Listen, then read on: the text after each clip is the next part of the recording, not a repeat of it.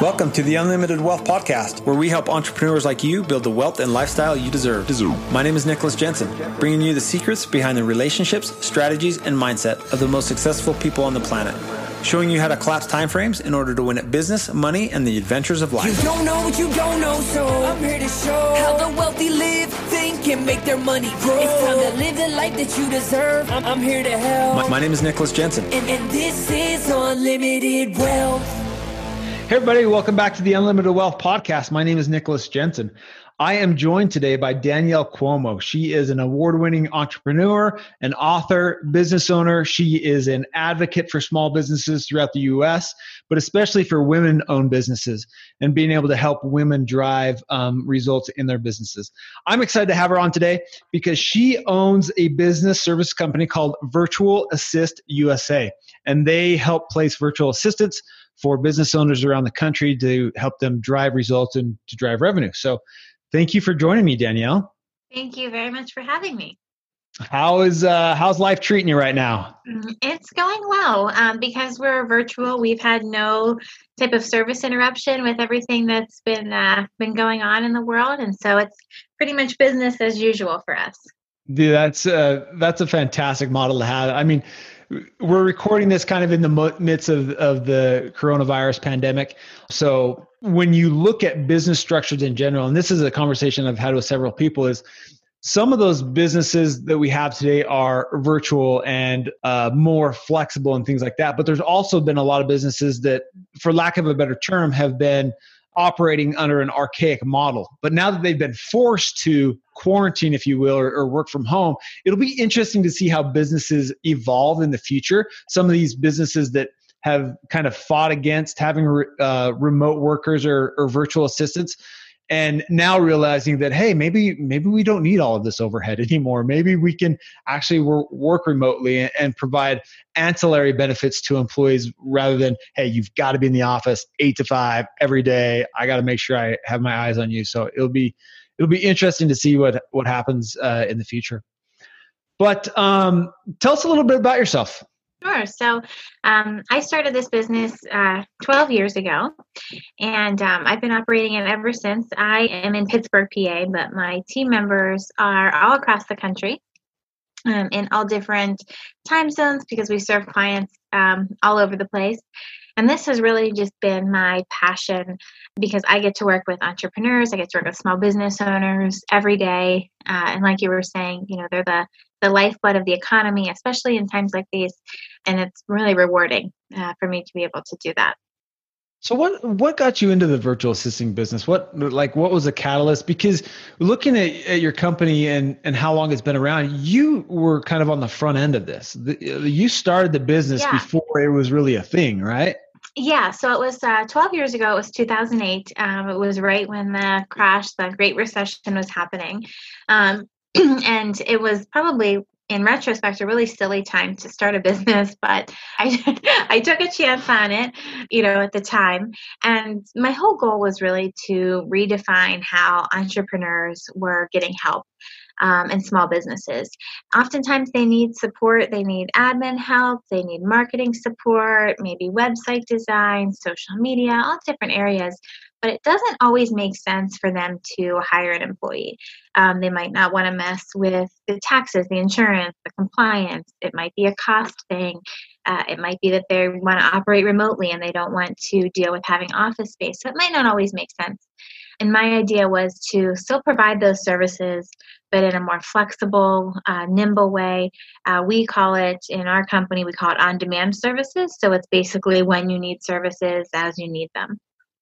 So yeah, let's talk about that a little bit. So when when somebody comes to to your company, are they hiring full-time virtual assistants or is it just a scenario in which hey, I need this project done or I need somebody for 2 months or 3 months to get through kind of a a, a busy time? How does how does that work on on your end? Mm-hmm. Well, right now, for example, we're providing a lot of the short term gap assistance. So, folks might have their regular in house staff might be off, they might be um, caring for loved ones, um, child care, that sort of thing, and we're kind of jumping in there and, and providing that gap assistance. Other times, we're working with clients on a long term basis.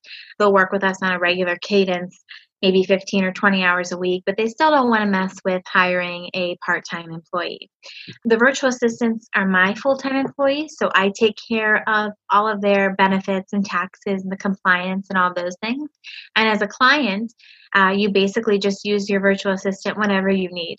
Um, it could be one week you might need 10 or 15 hours of support and the next week you might not have any work for them and that's that's totally okay so it's a completely flexible solution Huh, interesting. So, is it are people utilizing virtual assistants mostly for kind of this flex hiring situation? Maybe they're they're not quite ready for a, a full time employee, or are they using virtual assistants to replace uh, maybe an in house full time employee? What are what are you seeing the landscape like? I would say both. So about 60 to 70% of the time, clients are hiring us because they don't have um, a need for a consistent full-time employee. And so they might be in the scenario where i talked about where they might have 15 hours and then no hours. Um, their needs can fluctuate go up and down and they don't want to make that long-term commitment. In about 30% of the cases we have clients that are just transitioning to a completely virtual model. They want to use a virtual assistant because it's a little more budget friendly but they are replacing um, a full or part-time person by utilizing a virtual assistant on a regular basis.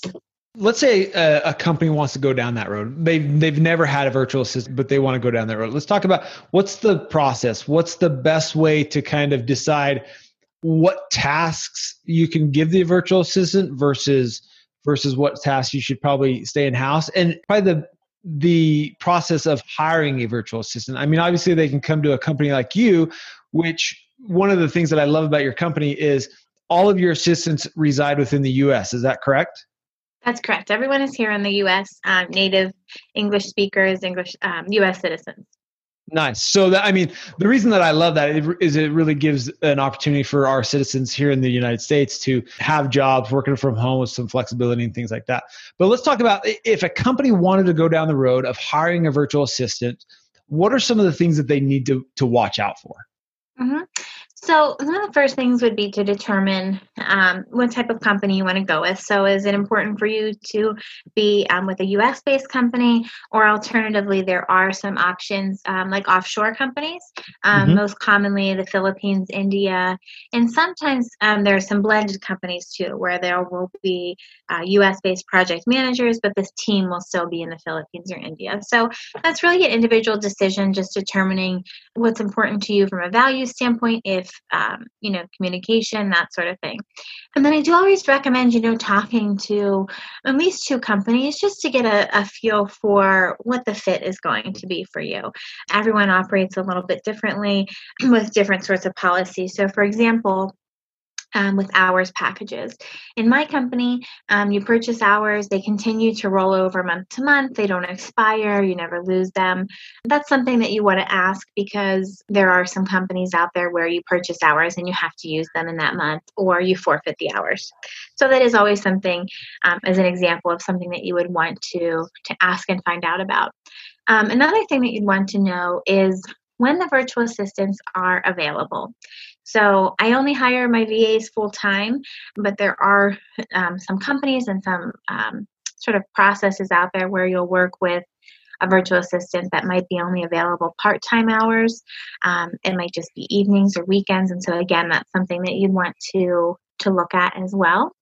And another thing you would want to look at is if you're having a dedicated virtual assistant. So, are you going to be assigned the same person that you're working with all the time, or are you going to be assigned um, just kind of whoever is next up you know in the queue. And again that's a personal preference and sort of depends on on what your needs are. And i would also say when you're kind of thinking about hiring a virtual assistant there are a few things that uh, that you can do to sort of help yourself um, get started on the right foot you know start the relationship off right and and just make sure that it's really successful that you're that you're getting a, a good roi so one of the things that, that I think I've seen over the past 12 years is that you have to be ready, um, ready to let go a little bit.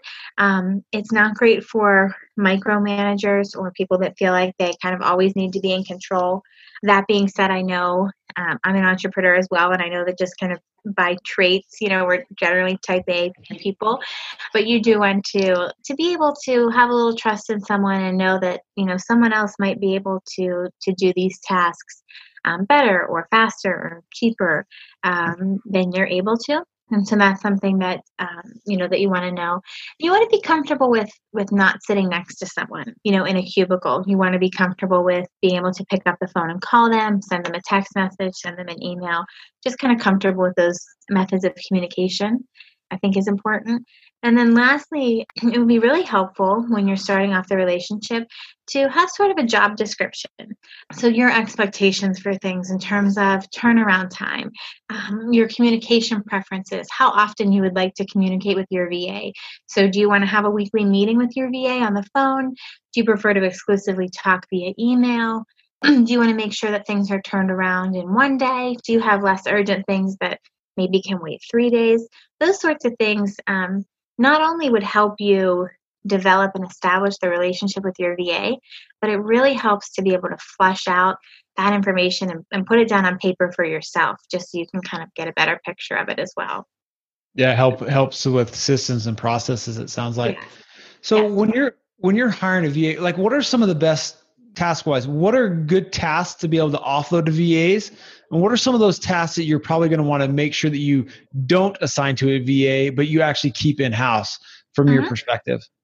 Yeah, so I think there's a few things that um, I would say you never want to uh, completely um, outsource to a VA. So those are things like deal anything in terms of developing like your company culture, um, those sorts of things are, are definitely best done by someone in house if you have that that type of company. Which um, that I mean that that makes sense, right? Because if you're like company culture, you kind of got to be boots on the ground to even to have somebody remotely try to help you figure out your company culture is a little bit it's a little bit difficult. Yes. So that that that makes a lot of sense, right? Yeah, yeah. I mean, th- those sorts of things that happen organically um, around like training, professional development, those sorts of things. Those are best again, like you said, boots on the ground. Um, in my experience, though, everything else is is fair game. Um, that can be from admin to marketing to bookkeeping, even um, strategic growth and planning conversations. Um, I know that a lot of my clients have benefited just by having another person, another professional to brainstorm with. Um, help make educated decisions together help develop a plan and they really appreciate having you know having that other person there for, for them um, so anything with like the development and growth. Another uh, sort of thing when you're thinking about what types of tasks to outsource is that I've seen a lot of people get into the trap of saying, well, well, typically when I start with someone, I'll tell them to write down all the tasks that they do for the next week or so. And they'll have a long list of tasks, and we try to put them in buckets. You know, these are things that um, you definitely should keep doing yourself. Like, you should definitely keep doing your sales calls. You can outsource all of these things and then here's a piece that we think, you know, you can automate these. There are platforms and softwares out there that you don't even have to pay a virtual assistant to do. Here are some ways to to automate these processes. So we try to put them in those three buckets. And I will say that what I'll see sometimes is clients will kind of pull back and say, "Well, no, I think I should I should be doing this or I could really do this myself." And so in some cases you can. If it's not something that might need a special expertise like a social media. Maybe it's just an administrative piece, and it is something that you could do yourself. But generally, I'll ask them, you can do it, but should you do it? And I'll give them the example that if you're right handed, and you could certainly probably write with your left hand as well, but should you do it because it's going to be sloppy, it's not going to be as nice, might not, you know, make sense, it's just not going to be the best output product. And so typically when I tell them that a light bulb goes off in their head and they're like, oh yeah, you're right. You know, this is something I, I can do it, but I probably shouldn't. It's not going to be as efficient. It's not going to come out as nice. And that's something that I always like to tell people to keep in mind. That kind of brings up a point. Are virtual assistants, are they specialized in specific areas or are people hiring kind of a jack of all trades, right? So you've talked about marketing and social media and things mm-hmm. like that. And, and, one of the the traps that entrepreneurs fall into, and, and you alluded to it, is I can do it. I can do it faster. I can do it easier. I can do it better. And then they mm-hmm. never get out of out of that trap, right? By by delegating to other individuals. So one of the things that I found in my companies is sometimes it's because I fall into that trap. I'm I'm kind of a jack of all trades and very specialized in a few, right? But because because I can do other things, I'm just like I'll just I'll just do it really fast, and then I find out ah crap I should have I should have had somebody else do this. is taking me yeah. forever. But but the point being is, are people are these virtual assistants that people are hiring are they specialized or are they kind of jack of all trades? How, how does mm-hmm. that how does that work? Yeah. So we kind of consider our, our company to be a jack of all trades. So we're an all-inclusive company. Um, but each individual virtual Can you define that a little? I'm sorry to interrupt you. Can you give our audience an idea of what all areas your your company covers? So we do everything from admin to bookkeeping, web design, social media, as I mentioned. Um, also things like video editing, copywriting. So that would be things like um, writing blog posts, for examples, articles, white papers, etc. And while the company does all of that, one individual virtual assistant does not. So each of our virtual assistants at Virtual Assist USA specialize in different areas. So, for example, someone that does bookkeeping, that's all they do. They just focus on bookkeeping. Someone that does writing, again, that's all they do. They do copywriting, copy editing, and that's what they're doing for 40 hours a week. They um, are doing that day in and day out, and so they're really skilled in that area, and they're able to to specialize in that one particular spot.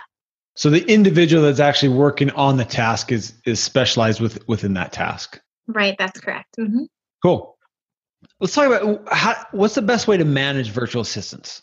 Like when, because the last thing you want to do, you want to make sure anytime you're you're spending money, right, or investing in anything, you want to get an ROI. Whether that's an investment, whether that's an employee, whether that's um, marketing, whatever the case may be. So how do you how do you best manage a virtual assistant? Is it hey they need to check in with you at certain milestones, or is it just a matter of uh, here's the task at hand and I need you to report to me, you know, at at kind of like when you think it's done, I'll give you some feedback, and then when it's actually done, like mm-hmm. what's the best way to do that?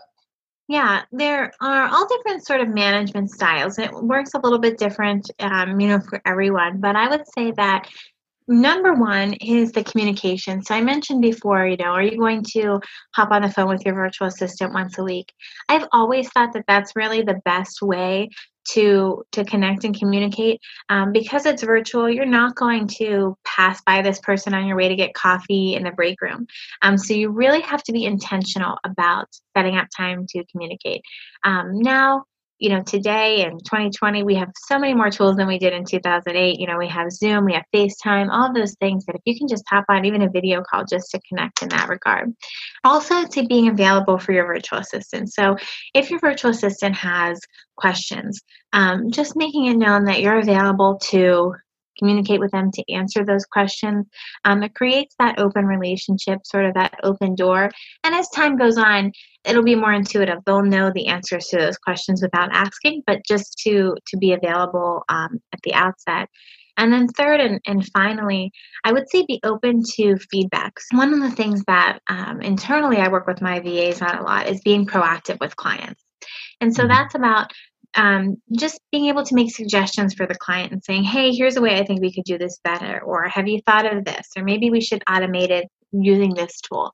And just being open to that type of feedback, being receptive to it is also a great way to just manage your virtual assistant because you're going to have a much better relationship in that regard.